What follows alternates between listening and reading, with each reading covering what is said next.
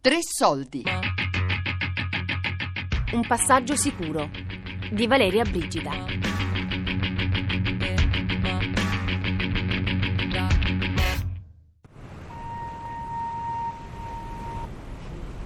Sono Rua Poppa, cominciamo ad alleggerire, lasciamo solo gli spring.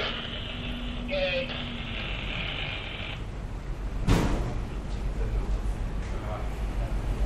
Comandante, noi saremmo pronti.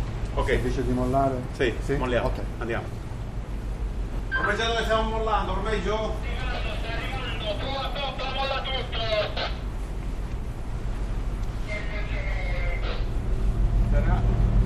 Buonasera comandante. La nave è la prima linea, questo è innegabile. Chi, eh, chi soccorriamo è, è chi ce la fa. Io vivo in una società, cioè lavoro, sto bene, mi sono sposato, ho la macchina, quindi lontano da quello che possono essere quello che vivono queste persone. Lo segui alla televisione, d'accordo, però vederlo in prima persona, cioè non ha, non ha descrizioni, non ha... Cioè la prima volta quando l'abbiamo fatto il primo gommone, come sono salito su ho detto raga io sono nato per questo. Prima cosa ho detto io chiedo il prolungamento. Forza che abbiamo fretta! Sei lento, ehi! È il 10 aprile, sono a bordo della Vos Prudence e stiamo partendo da Augusta, in Sicilia. Tua liberi! Questa è una delle navi gestite dalle ONG che dopo i continui naufragi nel Mediterraneo garantisce un passaggio sicuro tra la Libia e l'Europa. A bordo c'è l'equipaggio, tutti i marinai italiani abituati a navigare. E poi da tutto il mondo gli uomini e le donne di Medici Senza Frontiere. Incontro Giorgia, Christian, Laura, Stefano, Ben e Mattias.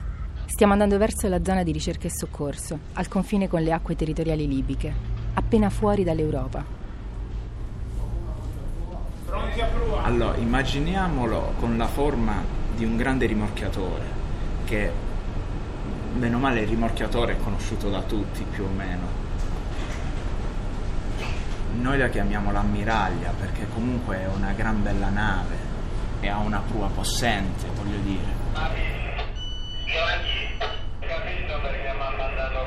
Questo è il mio secondo anno di missione di ricerca e soccorso. L'altro anno sono stata per eh, due volte a bordo della Bourbon Argos, che mm, era una delle tre navi di Medici Senza Frontiere.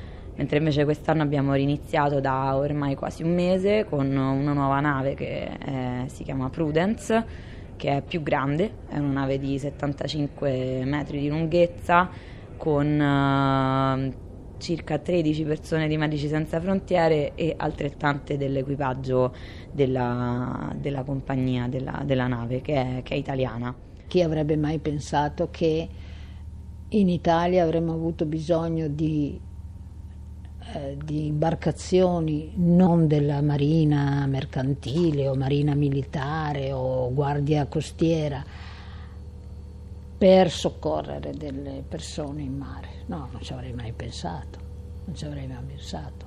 Mi sono imbarcato sulla Vos Prudence il 20 marzo perché la probabilità di morte nel momento in cui queste persone decidono di affrontare questo tipo di viaggio non è accettabile nel 2017 quando questo viaggio è diretto verso il continente che da più tempo nella storia dell'umanità cerca di tutelare i diritti umani. Queste persone mm, si trovano a intraprendere una corsa a ostacoli dal momento in cui partono al momento in cui arrivano e questa è proprio la linea del fronte.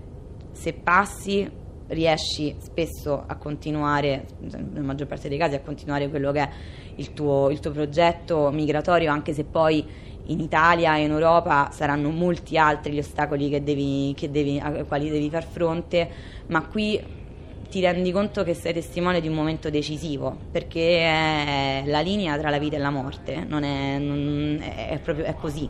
Ok, va bene, va bene.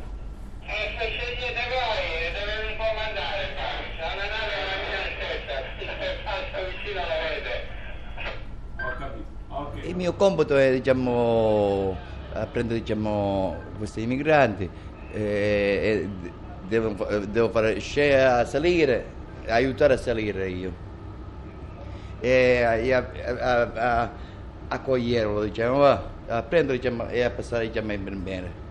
Più o meno con due anni ah, che faccio queste cose qua, diciamo, però effettivamente diciamo, sono anche diciamo, esseri umani, giusto? E ci accogliamo.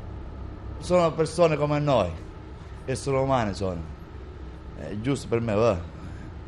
Sono di colore, però sono come noi, umani sono. Cambia la pelle, siamo loro sono diciamo, neri e noi siamo bianchi, ma la differenza è quella. Io sono rosso. No, le nostre diciamo, siamo rigidi diciamo, ro, ro, rossi diciamo, dai carnagioni dei capelli. Mia madre, mia sorella, mia zii, siamo tutti con colore rosso. È interessante il momento in cui ci si prepara ad andare al rescue, perché è un momento tipo limbo, no? qua- nel quale tu sei sulla nave, la nave è vuota, ci siamo solo noi, però sappiamo benissimo che stiamo andando in una zona dove vogliamo tutti andare, ma dove non vorremmo andare, perché non sappiamo cosa si, cosa si trova.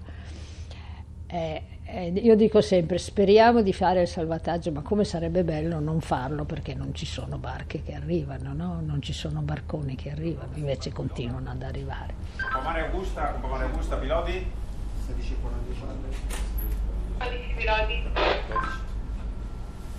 Compagnia Augusta, piloti? Grazie. Sì, 1645 il barco pilota Voss eh, Prudence, commerciale 6 mare.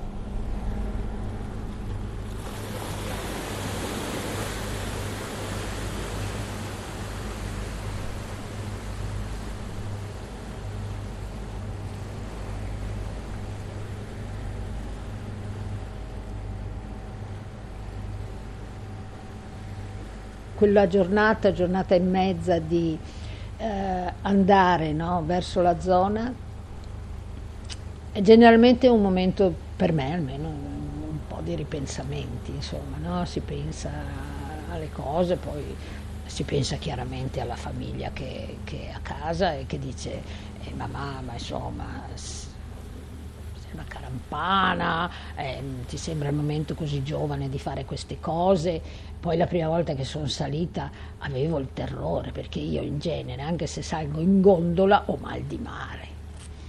E invece non ho mai avuto mal di mare, neppure quando il mare era grossetto. Quindi questo, questa giornata in genere è veramente una giornata di relax ed è una giornata in cui instauri, cominci ad avere dei rapporti con il, col tuo team, con con le, persone, in cui non parli necessariamente di medicina, non parli di, di, di, di farmaci, molte volte parli, oh ma come stai, tu com, cos'hai, hai una famiglia a casa, da dove vieni?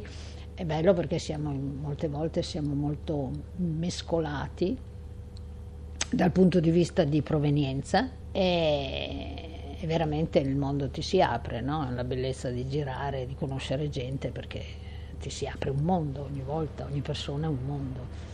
Eh, è un mondo, uno da Venezia a Milano, uno è diverso dall'altro, si può immaginare da, dall'Australia o, o, che ne so, abbiamo eh, personale dalla, dalla Svezia, abbiamo personale dall'Eritrea. Cioè...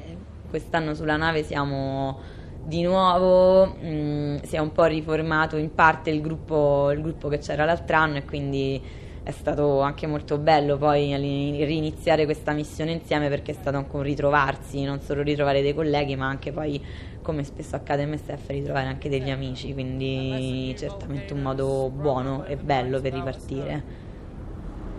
I'm pretty sure that's Etna. Cool.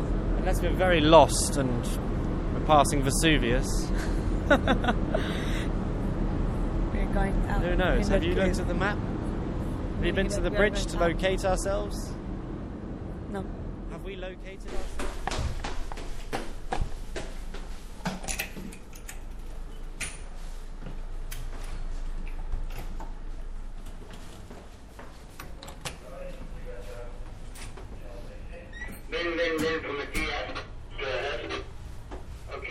Medici Senza Frontiere, oltre a portare assistenza medica, è un'organizzazione che ha nel proprio mandato quello di testimoniare i dottori, i French doctors, come, come, come piace chiamarli, che hanno fondato questa organizzazione, avevano come missione quella di soigner e témoigner, cioè di curare e testimoniare. E testimoniare vuol dire non, non rimanere silenti di fronte a, ehm, a delle emergenze umanitarie e alle, alle, cause di queste emergenze umanitarie. Ne parlavo anche oggi con uno della crew, della, come si dice crew in italiano, dell'equipaggio della nave e mi diceva, sa dottoressa, io avevo tutta un'altra idea di questi, di questi migranti che arrivano. Pensavo che venissero a rubarci il lavoro e che insomma che stiano a casa loro. Dice, dopo una esperienza di una qui su questa barca ho cambiato completamente idea. Io sono convinta di una cosa, che noi abbiamo la fortuna di vedere e quindi hai eh, riesci a vedere con un occhio diverso.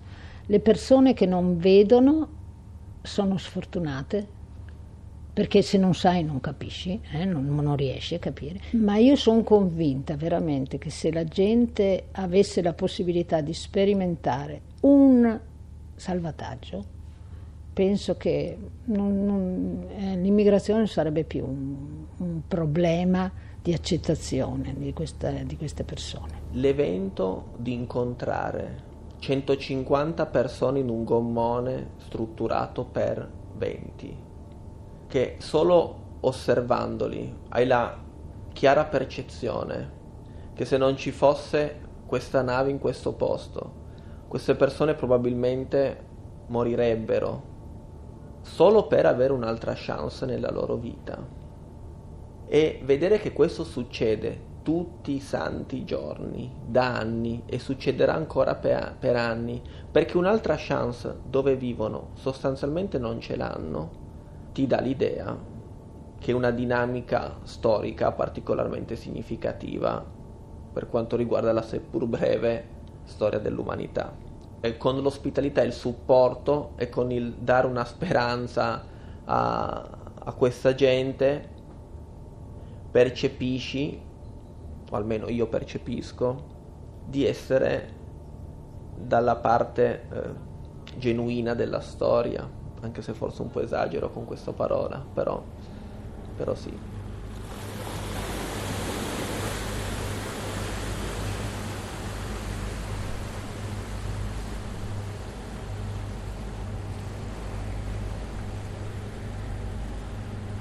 Un passaggio sicuro di Valeria Brigida, regia di Daria Corrias. Tutti i podcast su tresoldi.rai.it.